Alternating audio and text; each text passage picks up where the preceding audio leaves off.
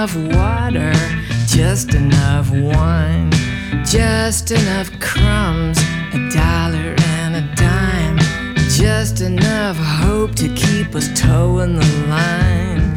But sooner or later, sooner or later,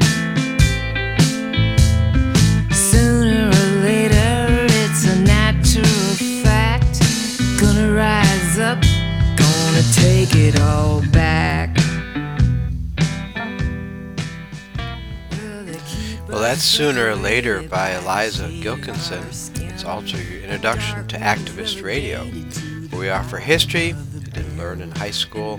We have a couple news stories you haven't seen in the New York Times, and we have a few musical selections to get you in the mood for the resistance. Activist Radio can be heard Thursdays eight to nine a.m. on K B O O. That's, they're at ninety point seven F M in Portland, Oregon. Thursdays eleven to twelve noon on W R F A, and they're one oh seven point nine F M in Jamestown, New York. Thursdays five to six p.m. on W V K R, ninety-one point three F M at Vassar College in Poughkeepsie, New York. Thursdays seven to eight p.m. on W B D Y, and they're at ninety-nine point five F M at the Bundy in Binghamton, New York. Sundays one thirty to two thirty p.m. on W E S U, and they're at eighty-eight point one F M at Wesleyan University in Middletown, Connecticut. Sundays four to five p.m. from W I O F, and they're at one oh four point one F M in Woodstock, New York.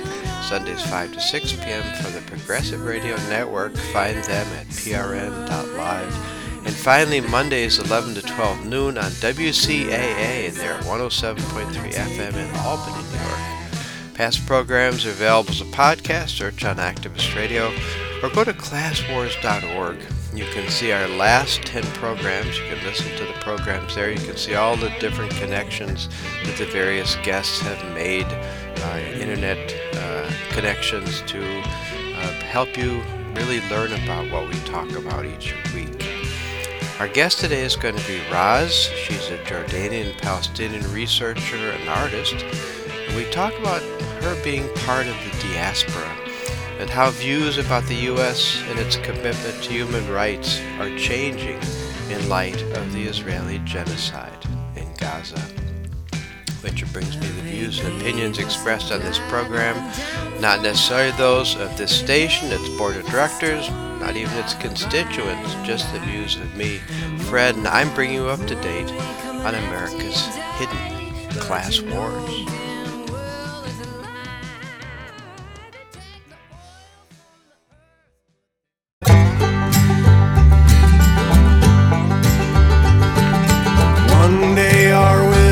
Will be louder than your screams. One day our whispers will be louder than your screams. One day our whispers will be louder than your screams. The people's day will come. Emma Goldman, I sang this song for you.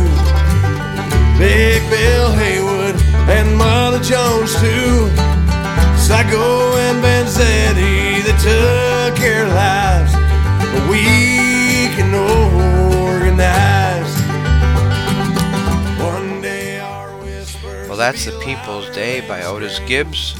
It's the introduction as well to the first part of Activist Radio. We try to remember the history of social struggle. It's certainly a history you didn't learn in high school, because the people who run this country, people who bribe our politicians, they're not interested in the history of social struggle. They want to suppress that history. So you never think that there's any way to change things except by voting in the voting booths. So this is a reminder of what the leftists have achieved in our history, and should give us some encouragement and motivation to try to make a better society of what we have.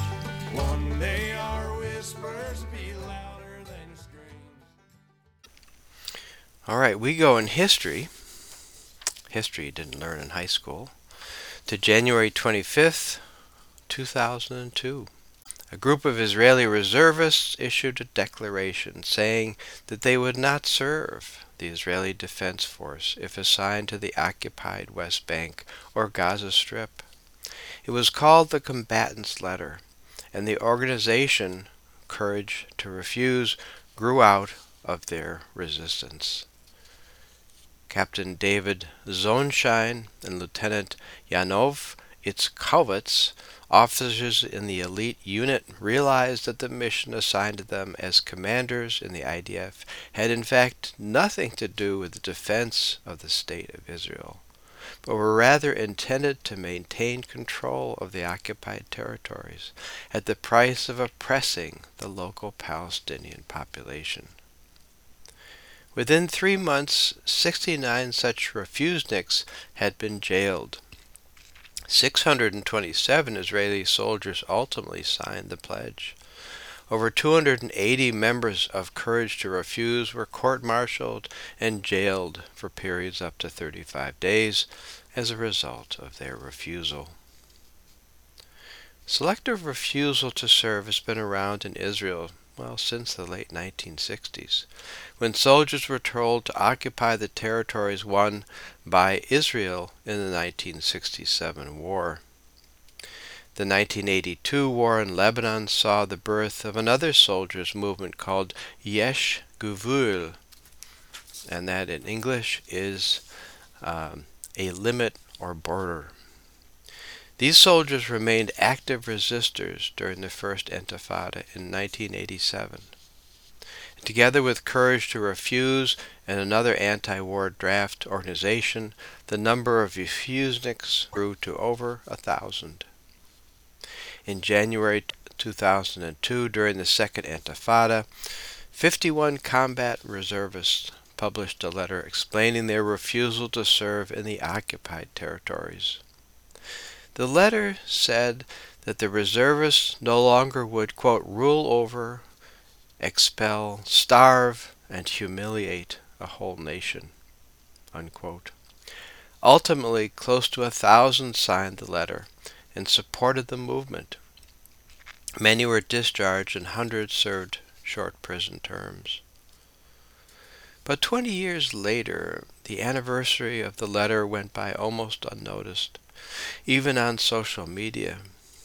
According to historian Professor Yagiel Levy, quote, Courage to Refuse showed that a group of upper-middle-class secular Jews who were part of the core of the military can suddenly turn away from it.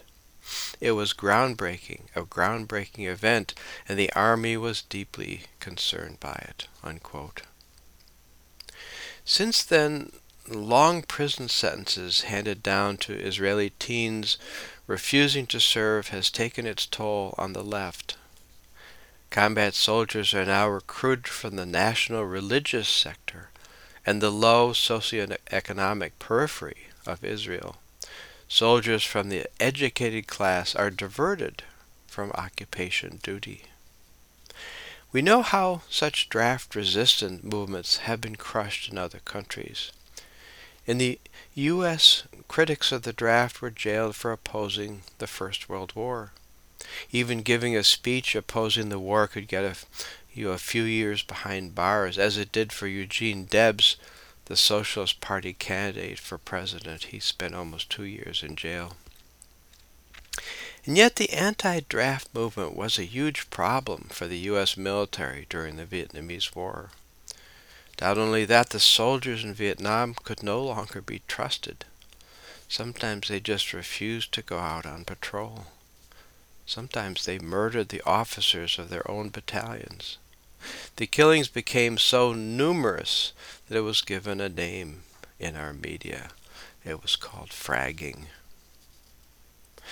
By that time, the anti-war movement in the U S was almost unstoppable.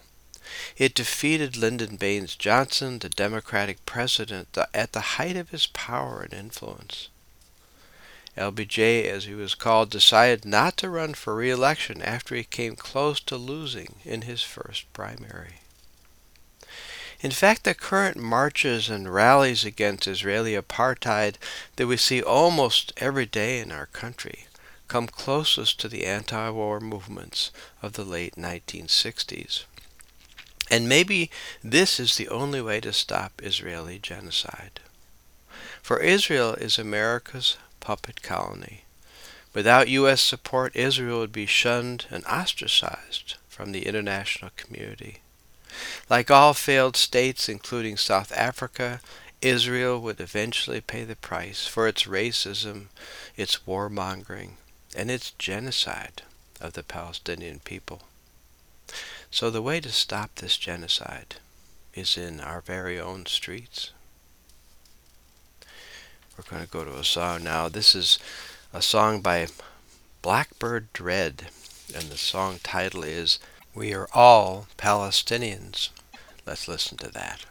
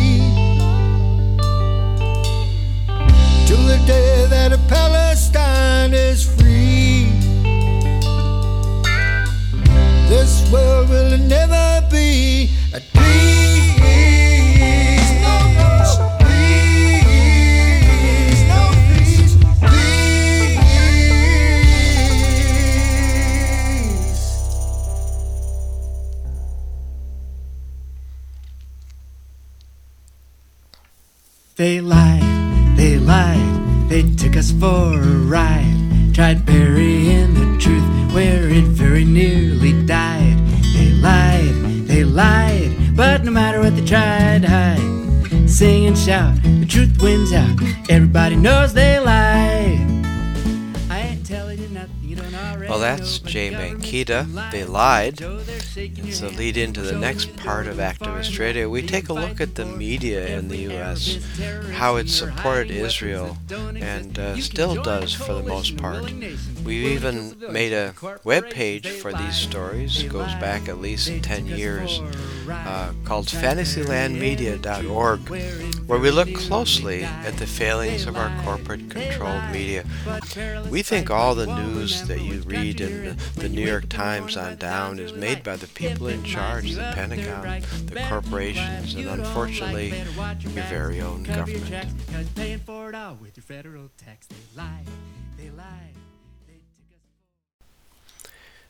Well, our first story is from Mondoweiss. Uh, Mondoweiss is a politics and uh, Jewish uh, philosophy uh, online discussion that is really very instrumental in making sense of Israel-Palestine. Mondoweiss, quote, "Don't believe Haaretz and New York Times. Israeli society fully supports the Gaza genocide. Haaretz and New York Times are peddling fantasies about how genocidal incitement in Israel is only coming from the extremist fringe. But evidence shows that there is near universal support across Israeli society for the genocide in Gaza." An editorial in Haaretz last, last week, as well as a piece by the New York Times' Michelle Goldberg a few days later, told a similar story. Both articles portrayed the genocidal statements by Israeli leaders, and both articles explained them as an expression of far-right extremism. Haaretz seemed to suggest that the solution, which would uh, protect Israel at the International Court of Justice, would be for Netanyahu to fire his extremist ministers. Goldberg's article takes it even further, suggesting that Netanyahu is also part of the problem. However, there's a story that is not fully told in these two main liberal outlets. Both ignore the evidence and the polling that's shown near universal Israeli support for the unfolding genocide in Gaza, both from the Israeli political class and the vast majority of the Israeli population." Unquote.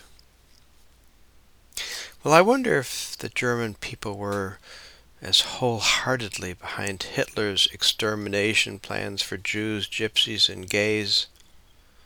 I think it's a topic that really must be discussed and not hidden away in supposedly liberal newspapers like the New York Times and Haaretz. That's how our media fails us in Israel and the U S, not covering these issues, essentially hiding them from the public. Our second uh, story is from Common Dreams. Gaza's children, already reeling from one hundred two days of U S-backed Israeli bombardment that has killed and maimed tens of thousands of them, are now dying of starvation, with adults likely to soon follow, as famine rapidly grips the besieged Palestinian enclave, doctors and United Nations officials said this week. Hundreds of thousands of Gazans, half of whom are children, are starving as Israel's bombardment and siege have, quote, "brought famine with such incredible speed to the front of the lines." Unquote. This is United Nations Undersecretary for Humanitarian Affairs and Emergency Relief Coordinator Martin Griffiths. He said that on a Monday interview on C N N. The Guardian reported Tuesday that doctors in Gaza say that newborn babies were not lasting more than a few days because their undernourished mothers are unable to feed them. Quote, "Not only is Israel killing and causing irreparable harm against the Palestinian civilians with its indiscriminate bombardments, It is also knowingly and intentionally imposing a high rate of disease, prolonged malnutrition, dehydration, and starvation by destroying civilian infrastructure, the experts continued. Salau Tibi, an aid worker and mother of four, told C N N her children are, quote, screaming all day from hunger. Well, this weekend the New York Times had a big story on Israeli women serving in the I D F. Very little on starving children.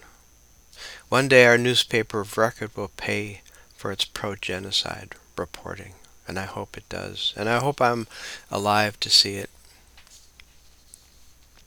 Well, the last uh, story is from uh, Common Dreams. OpenAI, which of course is artificial intelligence, Uh, cuts military and warfare ban from permissible use policy. Although the company's new policy stipulates that users should not harm human beings or develop use in weapons, experts said the removal of the military and warfare language leaves open the door for lucrative contracts with the U S and other militaries around the world. Quote, given the use of A I systems in the targeting of civilians in Gaza, it's a notable moment to make the decision to remove the words, quote, military and warfare from OpenAI's permissible use policy. And this is Sarah Myers-West, Managing Director of A I Now Institute and former A I policy analyst at the Federal Trade Commission, and she told uh, The Intercept uh, her opinions on this. Well, A I has certainly the brightest of futures. Now it can kill innocent, helpless civilians without being bothered by military bans. And the New York Times didn't think this story was worth printing. All the news that the military-industrial complex thinks is fit to print. Oh, wait, we got a um, song coming up now. This is from David Rovics. The song, he's put out a new album, by the way, of really hard-hitting songs, uh, mostly about uh, Gaza. So this is uh, from the album, and the name of the song is Famine and Disease. Let's go to that song.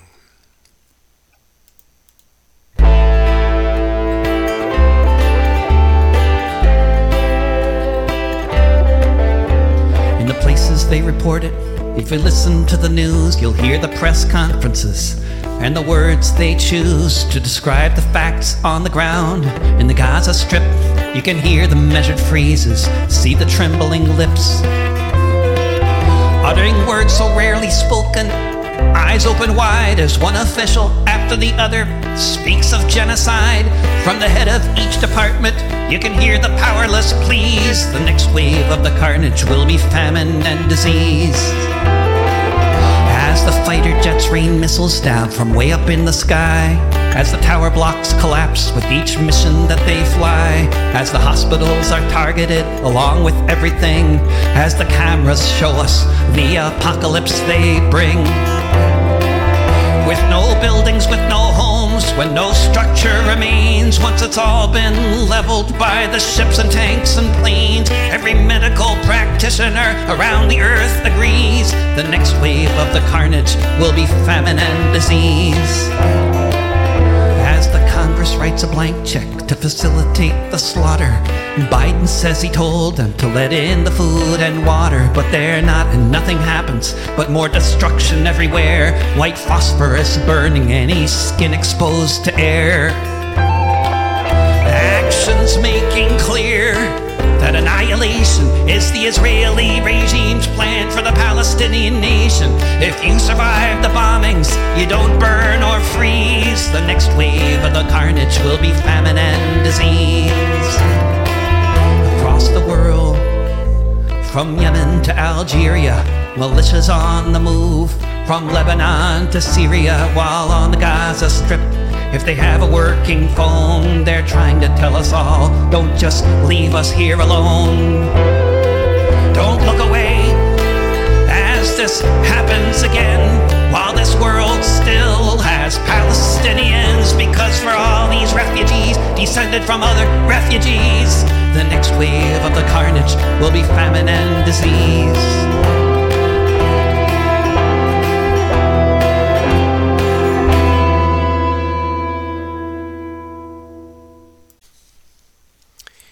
That was uh, quite a song. David Rovics, Famine and Disease. Wow, that really uh, tells it like it is, doesn't it? A really shocking song. Well, these are shocking times when our country is involved in a genocide. We've all grown up with genocide being the ultimate uh, crime against humanity. And yet to see our country and to realize how involved our country is in arming, supplying, supporting a country, killing killing millions of Palestinians, is just, it's hard to come to terms with that. You either have to go to sleep or not think about it, or maybe train yourself to, to hate the other, to hate the Arabs. Uh, train yourself that they're really just nothing but animals. Um, so anyway, I, I have a little bit of time. We'll play um, another Class Wars point of view, and here it is. Germans have always been criticized for knowing that the Holocaust was going on and doing nothing to stop it. In truth, during the actual genocide, speaking out against a wartime Nazi regime meant almost certain death. Even passing out leaflets at the University of Munich got a small group called the White Rose arrested, tried, and beheaded. And that was done in just four days. Their second of six leaflets had denounced the persecution and mass murder of the Jews. Quote, "The German people slumber on in dull, stupid sleep and encourage the fascist criminals. Each wants to be exonerated of guilt. Each one continues on his way with the most placid, calm conscience, uh, but he cannot be exonerated. He is guilty, guilty, guilty." Unquote. Today we are free to criticize our government's arming and protecting Israel as it exterminates the Palestinian people. Using the latest U S weaponry and drones, Israel's making the home of over two million people into a world of rubble. The I D F, self-proclaimed as the most moral military force in the world, has slaughtered over ten thousand children and cut the rest of the population off from food, water, and shelter. What bombs can't accomplish, starvation and disease surely will. Well, this is a genocide aided and protected by the murderers who run our own government. Their pockets are lined with millions of the Israeli lobby money. Uh, take a look at open secrets dot org if you'd like to know just how much. For example, Pat Ryan uh, got thirty-seven thousand dollars last year, and Christian Gillibrand pulled in uh, one hundred seventy-four thousand dollars. So why aren't you speaking out? Still slumbering in dull, stupid sleep. All right, that was a Class Wars point of view. Um, and we're going to go to our guest now. Uh, this is Raz. She's a Jordanian-Palestinian researcher and artist. She talks about her moving to the U S, uh, being part of the Palestinian diaspora. And she gives us her views uh, on U S commitment to human rights, for example, uh, in the light of Israeli genocide in Gaza. So let's go, let's talk to Raz. All right, Raz, thank you so much for joining us today on Activist Radio. Thank you for having me. You are part of uh, what uh, people call the Palestinian diaspora. And can you tell people what that means? Um, I don't know if you have like even figures on it, uh, how many millions, uh, but you want to tell us a little bit about the diaspora and maybe even how long it's been going on? Yeah, yeah, sure. Um, truthfully, my understanding of my identity and like what label best describes me has shifted a lot over the years. Uh, my father was born and raised in the West Bank, um, in a village called Beta, near Nablus. And he left in the eighties for education in Jordan. Um, and he just settled there with my mom. They got married and had us. And um, in Jordan, um, there are a lot of Palestinians. It's, uh, I think in Amman, fifty percent, Amman, the capital, fifty percent of people in Amman are Palest- from a Palestinian origin. So wow. Growing up there, um, it was a very important question that we would ask each other, where are you from? It's a very tribal place. It tra- people identify a lot with their clan and tribe. And um, it was important to, to identify there as a Palestinian, for them to know that we are the refugees, mm-hmm. and for us to kind of like cling to our identity and not forget who we are. So I definitely felt part of the diaspora there. But when I left, when I was twenty-one, I left Jordan to Europe and then to the States. And interestingly, people ask me where I'm from, and then I'd say I'm I'm Jordanian uh, because I grew up in Jordan. And, sure, sure. And and part of it was, one, the fact that I grew up in Jordan, but two, it felt safer for me to say that I'm from Jordan than to say I'm Palestinian.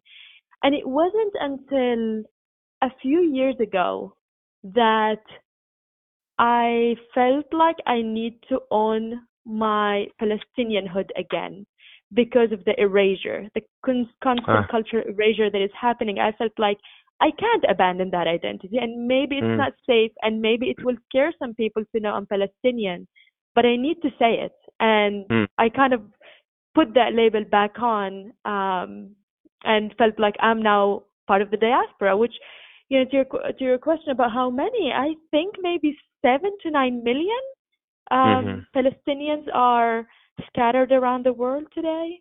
And I'm I'm proud to be one of them. Sure.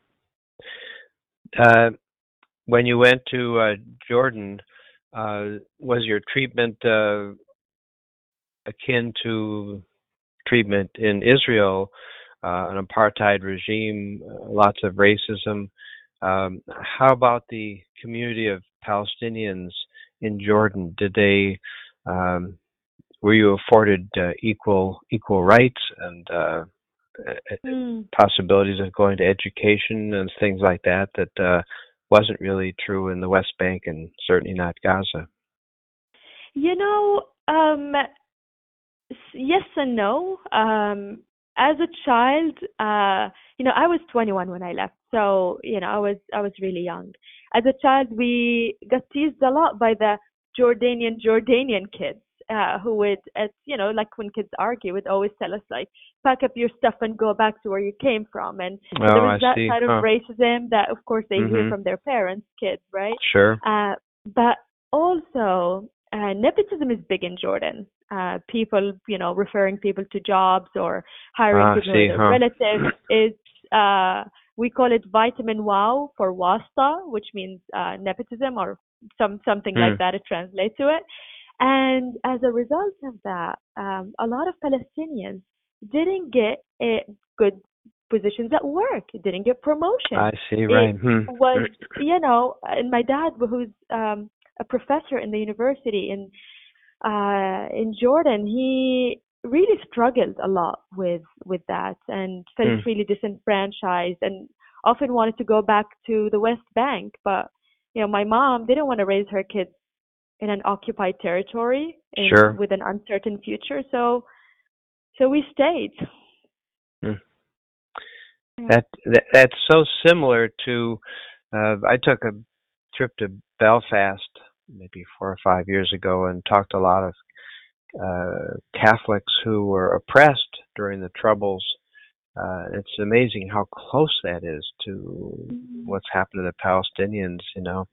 They were not given access to, to jobs or the university or housing. In, in all areas, the the Protestants, they call them the Prods, uh, you know, took most of it. And so they were certainly second-class citizens uh, in their own country, actually, in Northern Ireland. So I have a question, though, about U S democracy. Does it look uh, strange? Um, there's so many Democrats who are favor in favor of a ceasefire, for example. I think there's like sixty-five percent of Democrats, and yet almost all the Democratic leaders.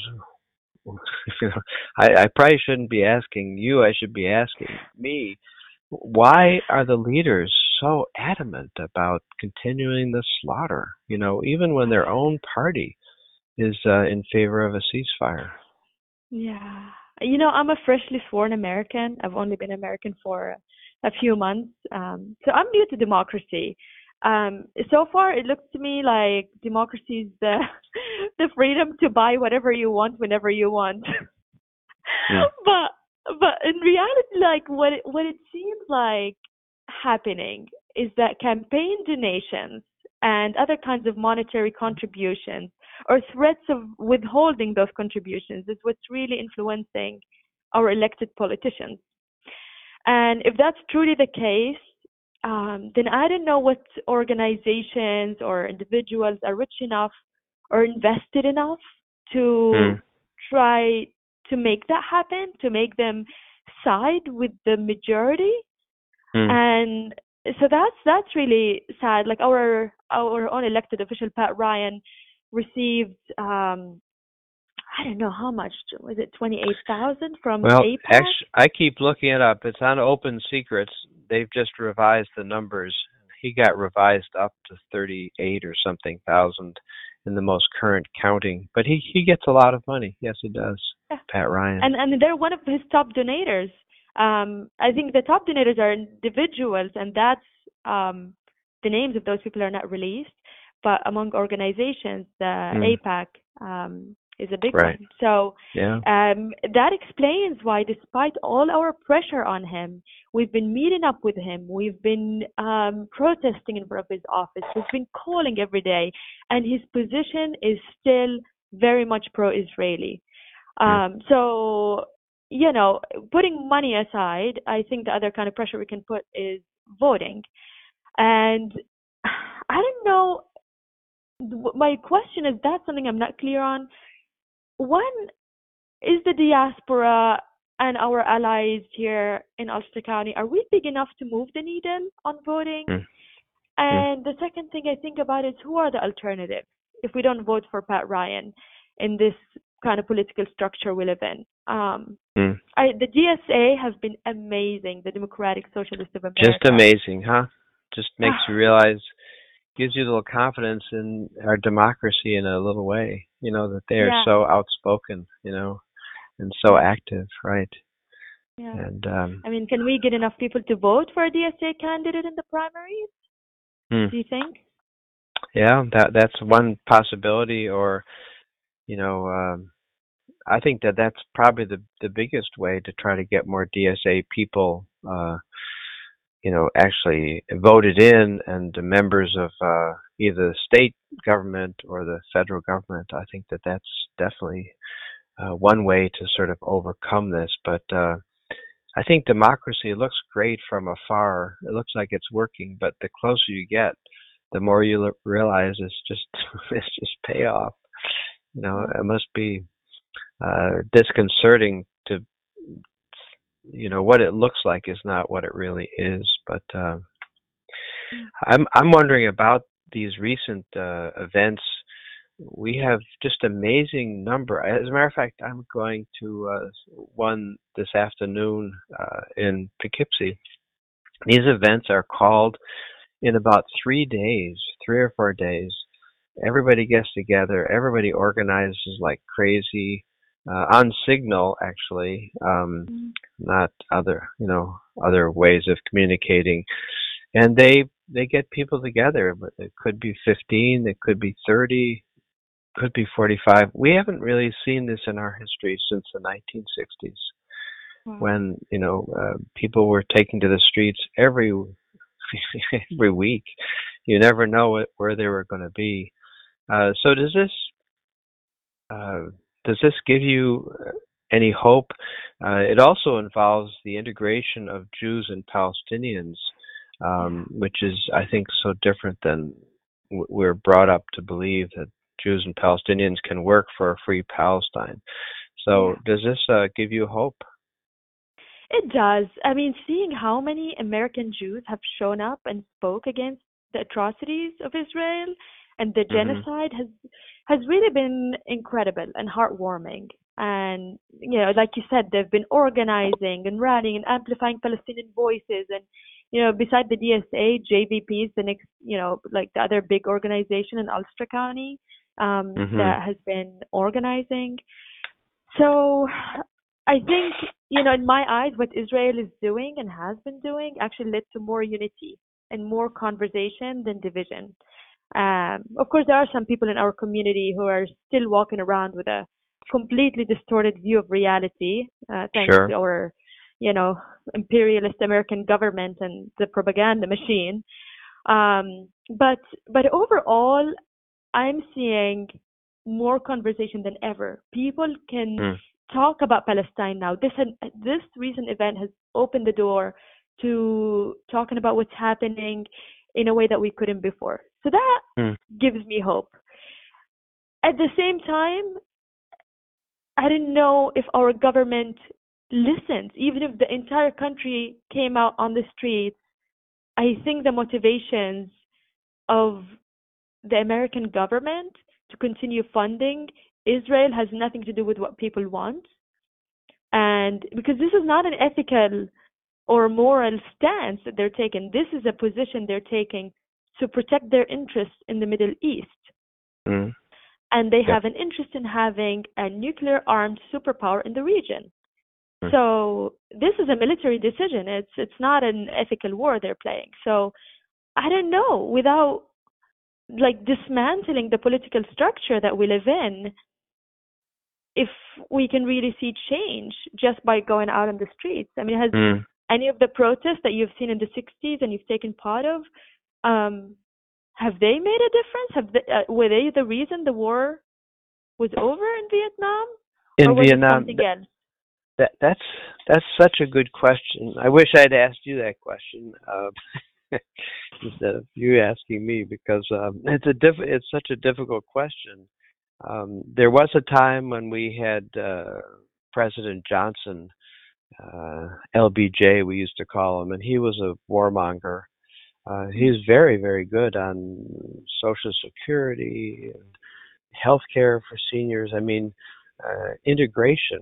He was uh, really a wonderful president when it came to that, but he fervently believed in the Vietnam War for whatever reason, maybe stopping the communists or maybe it was money. Uh, but we had uh, a primary in, uh, I believe it was New Hampshire, maybe you know this history, but, um, and a professor who was a member of the Senate ran against him and almost won. And he, uh, L B J was so frustrated and so upset that a sitting president might lose a primary yeah. that he resigned about two months later. He said, wow. I'm not running for re-election. And uh, it just opened the whole uh, machinery of government again. But, and I don't think too much good happened from it. Uh, we nominated Hubert Humphrey. The anti-war group yelled, dump the hump, every time he arrived any place because he was in favor of the war, another Democrat. So, you know, we didn't really vote for any established candidate. And Richard Nixon won. Of course, he was the worst, and another Trump, really. Yeah, but yeah. there was this time when uh, a Democratic president was pretty much forced out of office because there was such uh, an organized resistance to what he was doing. And I think that that's eventually why we pulled out of Vietnam, I think, is, you know, first of all, the troops were getting to be dangerous. They wouldn't go out on assignments in Vietnam. They and mm-hmm. if you push them too hard, they, they would kill their officers. And so suddenly the U S couldn't really win in a condition where the troops weren't obeying anymore. So there's this constant pressure and the pressure uh, in the services itself. Um, the Vietnam veterans against the war, once they got out, they were, of course, they joined uh, anti-war groups. So in the end, I think it actually it might have been the demonstrations that uh, filled the streets for, for years and years. You know, it, it it might have actually resulted in the end of that war. But you know, that's a good that question. makes me yeah, it makes me think about Biden right now. He is looking very weak in this upcoming election, and v- you know, very weak. We, very weak, and I wouldn't be surprised if he pulled the same move and just resigned under the pressure, um, because he his chances are looking so slim yeah. right now, and you know, nobody's believing in him. But you know, more than Biden and more than Trump and all of these, Nixon and um, I I think what what this situation this year has proved to us is it doesn't matter what face is. is there, if it's Biden or Trump, the end result is the same, because a prerequisite to being an American president seems to be you got to be on board with the war. And mm. it it seems like their positions are different on um, domestic issues like abortion, like immigration, right? Um, but on in foreign policy, it is the same. It's maybe the yeah. narrative looks a little different. Maybe, you know, what they say on T V, maybe Trump would have been a lot more aggressive um, than Biden is being right now. But in action, it's it's all the same, regardless yeah. of who's there. Bill Clinton, Bush. To us, it's well, the that's same. The, that's the great American secret is we have two parties, but really only one, you know, ruling class, and, and they own both the parties. So That's mm-hmm. the that's the bad secret. Um, we're talking about the nineteen sixties. We had teach-ins. Oh my goodness, everywhere in the nineteen sixties. And uh, you're part of a teach-in uh, yourself. Can you describe what a teach-in, um, you know, in our era uh, is all about, and maybe even how it runs? Yeah, totally. So I participated in one teach-in so far, and there's another one coming next week. And it's really such a great platform to sharing different points of view on the subject, I talk about personal experiences and um, knowledge. In the first one, my co-panelists were um, Lori and Mark, who are both Jewish, and they're very uh-huh. compassionate, super well-informed people who spend time in Palestine and Israel. And the moderator um, would ask us a few questions. We all took turns answering and discussing, and then we opened it up to the audience to ask questions.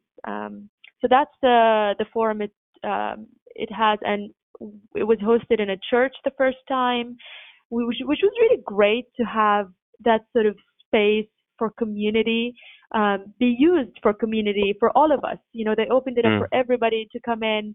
Um, so it was a wonderful space and had that like, you know, beautiful like spiritual um, context to it. Um, the second one is going to happen in Rhinebeck in Upstate Films, and we have a fourth panelist, another Palestinian, uh, mm-hmm. who's going to join us. And um, people seem to be really eager to understand um, the situation and to get language. It, the event mm. got sold out, I think, in a day. The upcoming one, um, it's a yeah. free event, but it, we had R S V Ps because last time we filled the space in five minutes, and there were seventy more people that we couldn't um, have because of, um, you know, the, the space was, was filled. So people are really eager to come and discuss and learn, because this is the worst atrocities of our lifetime. Uh, of our lifetime. Uh, our lifetime, twenty-four thousand people, or maybe twenty-five today, one thousand people killed. And yeah. one thousand two hundred Israelis, um, civilians. This is traumatizing and horrific. The Israel brought destruction upon Gaza, which is an open-air prison. There's no place for people to go. They tell people to go somewhere, and then they bomb that place. And they bombed universities and mosques and hospitals. And there's nothing left there. It's complete destruction. And we're watching yeah. it streamed live, beat by beat on social media. And yeah. that's the other thing. People never had that much access to what's happening on the ground because of mainstream media. It's selective about what they show to, you know, perpetuate a certain narrative. But today you can't escape the reality. It's all mm. posted on social media from the ground minute by minute. So yeah. You Even know, though they a, have tried to kill so many journalists, I mean, so we're many. up to over one hundred journalists uh, killed, and that, that can't be a mistake. You know, I think they're trying to kill the journalists so the stories don't get out. Absolutely. But, uh, they killed two Al Jazeera journalists last week. It was really heartbreaking, especially if you, you know, watch the news. These are people that you start getting to know and, you know, you appreciate and you admire their courage. And then the next thing you see is a photo of them dead. And you know yeah, why. You yeah. know why they've been killed. And this often is a with their families, family yeah. members as well. You know, I mean, the, the house is bombed and, you know, fifteen people, you know, are killed. Um, yeah. Well, we don't actually have very much time, and uh, maybe I'll try to pick a last question here. Um, how has the media been as far as reporting? And I... I think the media is, has been incredibly bad over the last, you know, several decades. No stories about Palestine ever make it in, made it into the New York Times. The Times had uh, writers that were all Israeli citizens um, with deep ties to the Israeli state, uh, doing all the articles, um, and there, there was hardly any voice from Palestinians at all. Do you see that changing in the New York Times or um in other media, that uh even local media, are they more apt to print an alternative point of view? Um a little bit. I think the American mainstream media has been really slow to come on board mm. and talk about what's happening, and the bias towards Israel is clear in the language they use. Like mm. if they talk about numbers of Palestinians dead, they say the Hamas run health ministry reports X people right. dead. Iran-backed Houthis have fired a missile, but you never hear here U S-backed Israel has bombed the refugee camp after telling people yeah. to go there and indiscriminately mm. kill men, women, and children. So mm. the language, the narrative is still very much behind, but yeah. some stories are coming out. And if you see N P R's um, uh, re- reporting in the past month, you're like, okay, all right, I'm not mad at that. I... Thank you. Yeah. You're coming on board. No. You're talking about what's happening. Um, so, you know, it's it's getting there.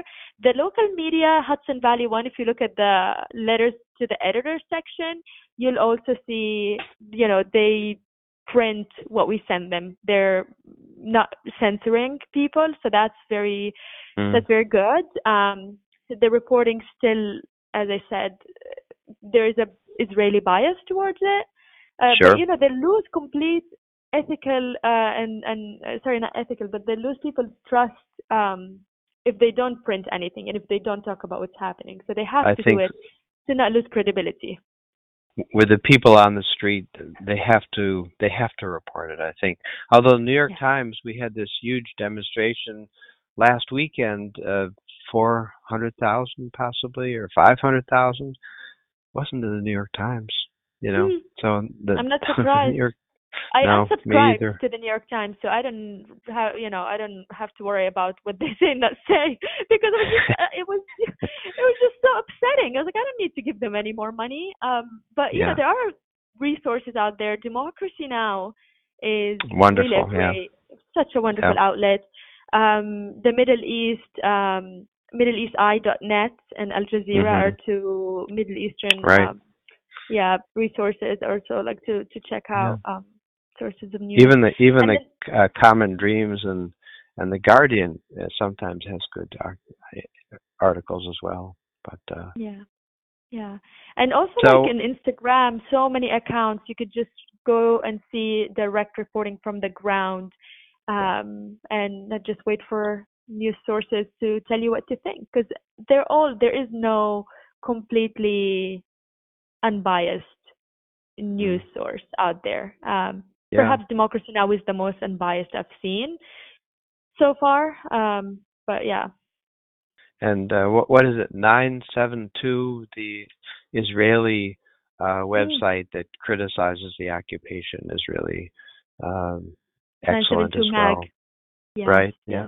yeah. yeah. So. yeah. That's a Palestinian-Israeli well, run um, co-run. It's it's a wonderful resource. Just wonderful. Raz, I want to thank you so much for uh, being on today and, and talking about, I think, what is such a difficult uh, subject for anybody from Palestine. And uh, not only are the Israelis uh, doing terrible things, but the U S is paying for the genocide. And yeah. It's just such a difficult time, I think, even for Americans to think that their country, country that they, you know, belong to and supposedly is for human rights, uh, is supporting a genocide. It's a difficult time, actually, for all of us. So thank you, Raz, for being on. Thank you for having this platform and for continuing to talk about these issues. Um, we need Great. more people like you in the world. Oh, thank you, Raz. Same, uh, same goes for you. So thanks so much.